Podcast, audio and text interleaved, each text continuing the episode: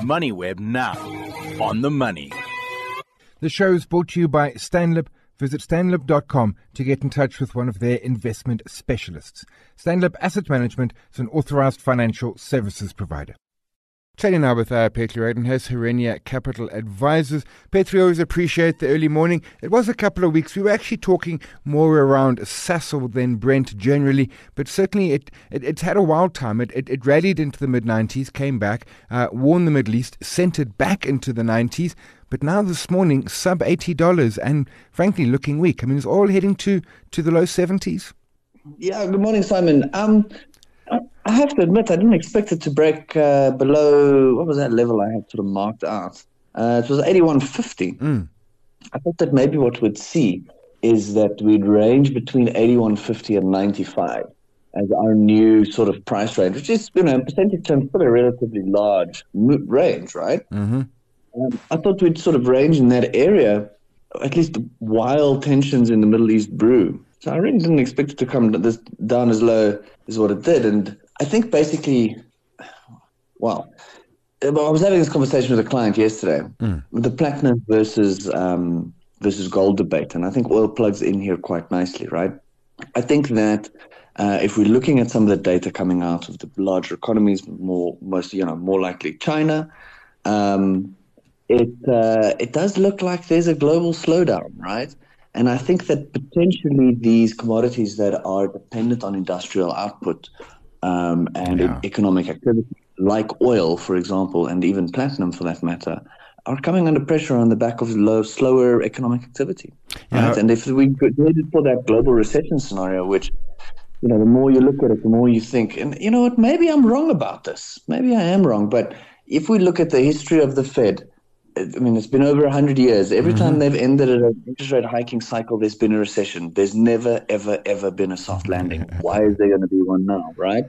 So um, I think that if that narrative plays out, if we are headed into this global recession type scenario, which seems almost unavoidable, that could be what is kind of putting pressure on uh, at least the industrial facing commodities like oil uh, where anticipation is, well, look, if you know economic activity slows down so much, there's going to be no oil demand, so oil prices coming down.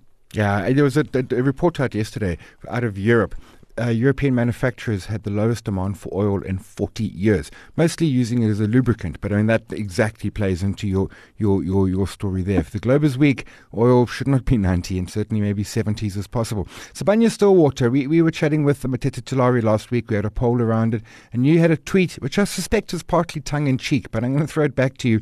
You said, uh, when these people all, all, all, stop out, it's exactly when you want to get in, the flush will be monumental. In essence, what you're saying is when everybody hates the stock. It's opportunity. With Sibanye, is it opportunity yes yet, or you're still taking well, a wait and see? I think it was a bit of a tongue-in-cheek stab at the outcome of that poll that you did, right? I think the poll was, "Are you holding Sibanye?" Yeah. And the outcome was seventy-seven percent of people are. Yeah.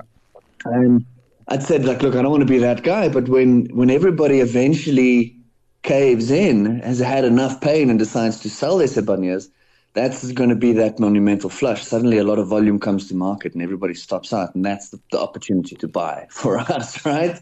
Um, so I guess that's the nature of markets. So sorry if you're one of those 77%. No, look, I, am one of those seventy-seven percent, and I, and I got to say, I take your point. I was surprised by how many people were saying it's painful, but I'm holding. To your point, at some point they capitulate, and when they start to capitulate, then things get real.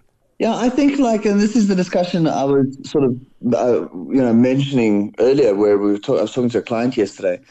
Um, Sibanye is not in a good space, and if we look at, you know, what what is platinum demand for really? Okay, battery technology is a mm. newer use case for it. Um, catalytic converters is a is a major use case for it. So, you know, those two things are both dependent really on, again, economic expansion. Yeah. And if we're not there, is there really an underpinning demand for what they're mining?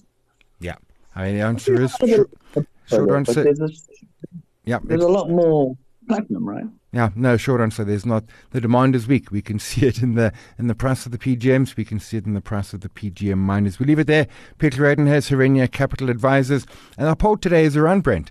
Can it get you know down to those low 70s? Uh, I'll post the chart. It certainly looks like low 70s is on the cards. Uh, great if you're a driver because petrol will benefit. Not so great, of course, if if you hold Sasol or any of the other oil majors. Have your vote. Have your say. LinkedIn and X. The show is brought to you by Stanlib. Visit stanlib.com to get in touch with one of their investment specialists. Stanlib Asset Management is an authorized financial services provider.